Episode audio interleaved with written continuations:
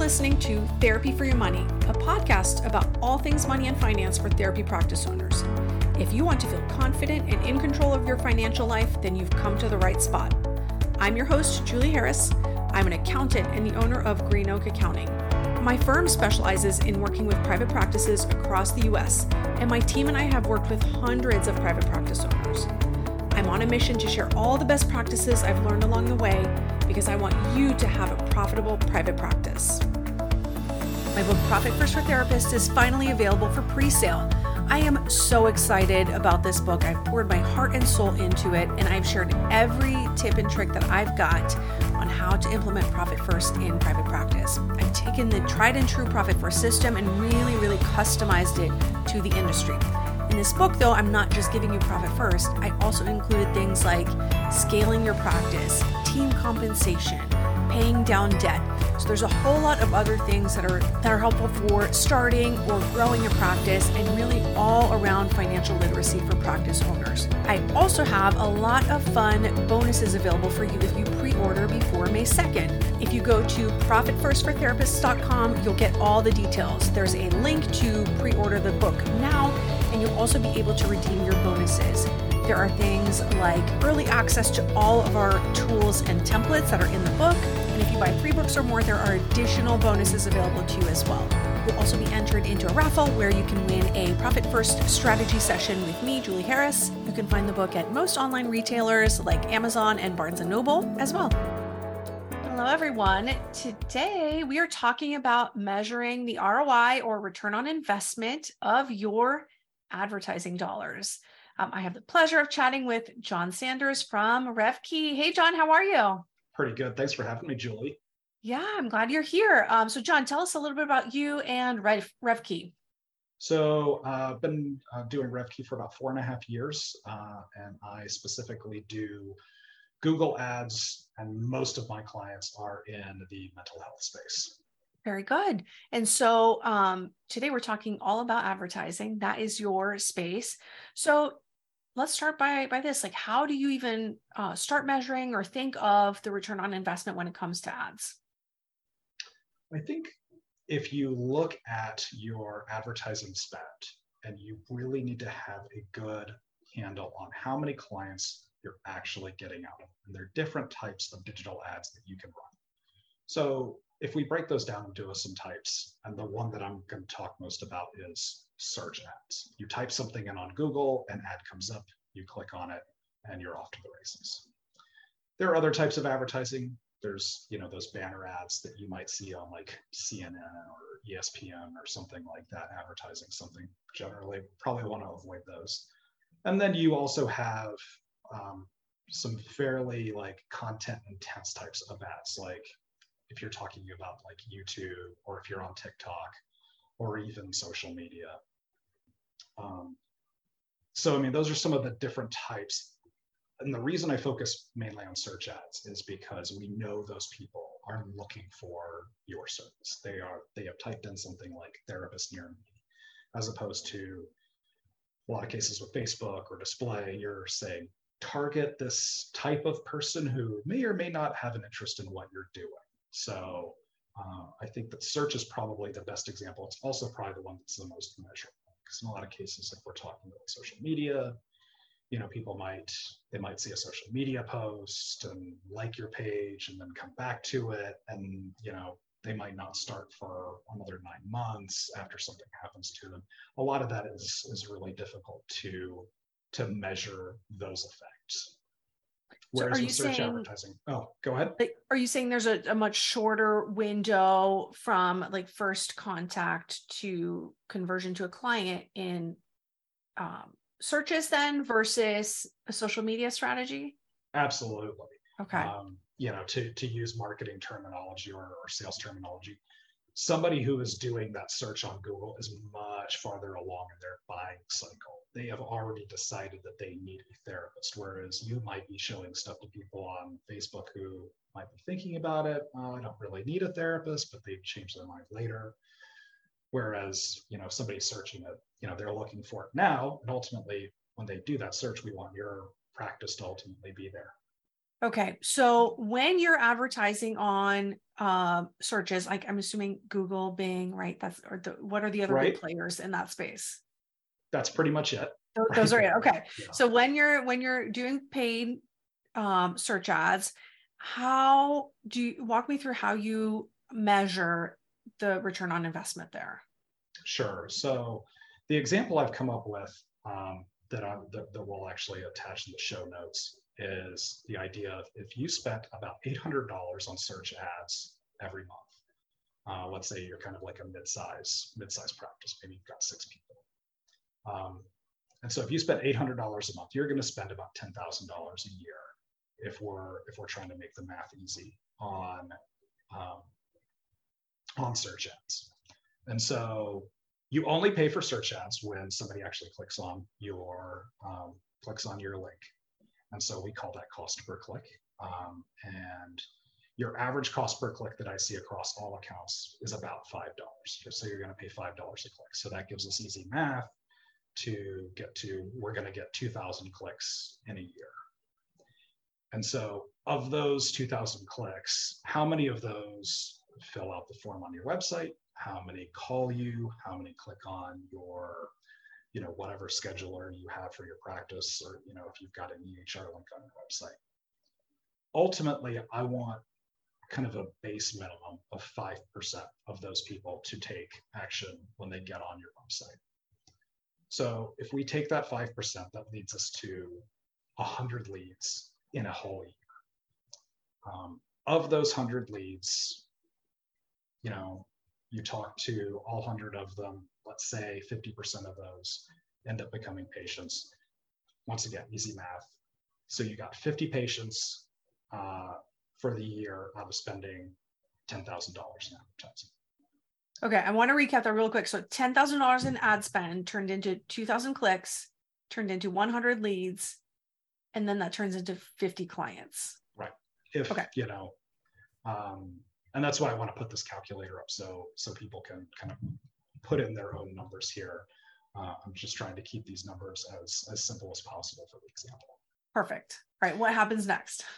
well and then we have to think about the revenue side right is how many uh, what are what is the average number of sessions that somebody is going to stay with the practice Mm-hmm. Um, and so on my sheet here, I put that in as 20. And so if we get 20 sessions out of those 50 users, that would be a thousand sessions over a year. Um, and then thinking about what are we going to make for each of those sessions. So in, in my example, I kind of split this out into two different places. Um, one is for insurance. I said, what if you got $100 for uh, for each session from from insurance uh, versus private pay? I put in $200. So once again, very easy math for us here. If we take that thousand sessions times $100 for the insurance, that's $100,000 in revenue for your practice. If you're taking insurance, then 200,000 if you're if you're doing private pay at $200. Yeah, I mean, so those are some really nice numbers. I would, I, I think most practice owners would take uh, an, an extra hundred thousand or two hundred thousand in revenue. Absolutely. And Yeah. and you want to make this bet as as much as you can and can make it now. Um, you know, this this is fairly simplified. We're not including management fees or the cost of a website here. This is really just kind of looking at the return on investment that you could potentially get from from your ads. And you have to make sure that these numbers work for you. For example, that average cost per click of five dollars probably is not going to happen in say New York City or Los Angeles where there's a lot more competitors. Your average cost per click might be eight dollars. Um, and so you have to put that in. Also, I mean, if you think about, you know, if you have a really good team that, you know, the people who call in and you say, well, 75% of the time clients sign up with us. Well, then, you know, you can change that number to, you know, from, from 50% to 75%, you know, of, of, of clients coming in. So, I mean, that would actually be more. So I'm just kind of changing these numbers that, you know, if you you know whatever your private pay rate is. And that average session number is is really tough because that can vary. When i talk to potential clients i always ask this question. Some people will say well i do emdr so people only stay eight to ten sessions. And then the next person will say well i do talk therapy and people stay with me for two years. So you really have to kind of look in your your EHR and figure out what that number is, what the actual average number of sessions is going to be. And it can also vary with services. Like I said, EMDR, it's going to be shorter. Um, it's going to be different from couples versus an individual with anxiety. So I mean, there's there's a lot of factors that go with that. Yeah, and I, I find that that um, average length of treatment is really, really helpful, but it's not very easy to get out of the EHR usually. So in my mind, done is better than perfect. Like if you have just an idea of is it 12 or 14 or is it 20 to 30, right? Like just having a range is is really right. uh, is really helpful there more than like having the perfect exact dollar amount. So this is a really helpful um, calculator will does this dollar amount scale you think so if what i mean is if you're spending $10000 a year and you're getting $100000 in revenue can you mm-hmm. spend $20000 and get 200000 in revenue like it does it just scale exponentially forever there's probably an, an area where you're going to hit kind of a, a diminishing returns just because like especially and this is kind of pre-covid thinking before you know we had everyone on uh, doing telehealth, but like if you were advertising 30 minutes around your office, there, I mean, there's only so many like people searching for therapy and clicks. So like you could, you know, theoretically max that out at some point. But I think that that's a that's a point that's pretty hard to get to, and you would have to be spending well more than eight hundred dollars a month in, in just almost any market to to get to that point. So, I mean, in this example, I mean, I you know I've got clients, especially in you know some urban areas you know that'll spend two or three or four thousand dollars a month on on ads. Um, but if you're in new york city you can do that. It's one of the most densely populated places on the planet and there's always going to be plenty of searches. So i think it just depends on your your particular location yeah and the the rates would also um be significantly higher typically in New York City as well. Yeah, there's a everything lot. Everything is going to be higher. Like everything your cost per click is going to be higher. your cost per click's higher your rate's higher. So, uh, you know, the math, you know, probably approximately still works just because, you know, everything yeah. essentially is going to be 30 to 40% higher, you know, if you're in New York or Los Angeles or even, you know, San Diego or Miami even. So John, um, if a practice is a practice owner is wondering where exactly they should spend their advertising dollars, what's your take on that? I would say that you want to probably max out this this search side first before you do like um, before you start to go do other things or at least that you're getting a lot of the that search volume uh, in your area for what you're for what you're advertising for um, because as we discussed you know if we're talking about like display ads or uh, or social media it's a lot harder to measure that um, okay. there's definitely an effect right but if somebody finds you on social media I mean, they may end up touching your website, you know, 10, 20 times before they actually do something. And, and some of that source is going to get lost. I mean, there is something something to be said for that that branding side of things, but it's a lot harder to to measure. Okay. So what what are some of the major differences then between various forms of digital advertising? Sure. So once again, like if we're talking about Facebook, uh, and you run a, a Facebook ad, in a lot of cases you will say, "Hey Facebook, uh, you know, go target women who make this much money, um, who are this age range," and then you put an ad in front of them with the idea of you know that some of them will will will click on it but there's a number of those people who will see that who maybe they already have a therapist maybe they're not interested in therapy maybe they don't need therapy. And so it's trying so it's essentially a little bit of a fishing expedition to figure out you know who you're who you're trying to who you're trying to get. And um, probably the same thing you know you could say the same thing for for youtube as well. Um, one of the things that we really can't do within google is we can't remarket and what that means is like if you've ever been to a website to like buy a car or shoes or anything and that those ads start following you around we can't do that because Google won't let us because it's um, because this is a HIPAA sensitive product. So I don't even I don't even really try to do that. Facebook will let you do that, um, but it's uh, still fairly limited um, on on how often you can actually do that on Facebook. Got it. So, okay. I mean, that's really kind of some of the strengths of things like YouTube and Facebook, which don't apply to us as much. I think on Facebook, I think you have to have a thousand users on your website a month for it to do remarketing ads for you. So that's that, that's a pretty high bar.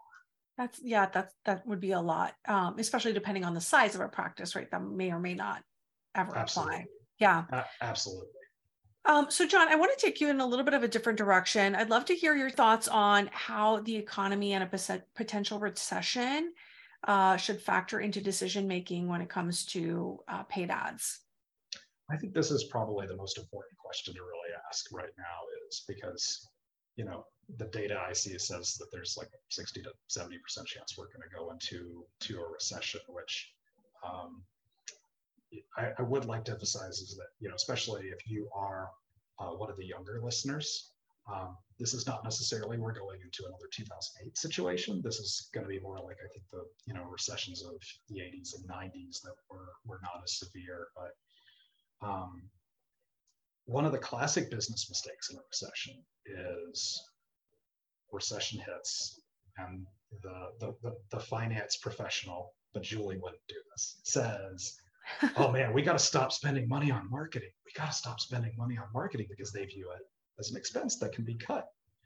But if we look at our last example that we just talked about, if you don't spend that $10,000 on marketing, you may have just cost yourself hundred to two hundred thousand dollars in revenue. So it's not stop all marketing; it's examine all marketing, kind of under this lens, and say, well, we spent this amount on social media.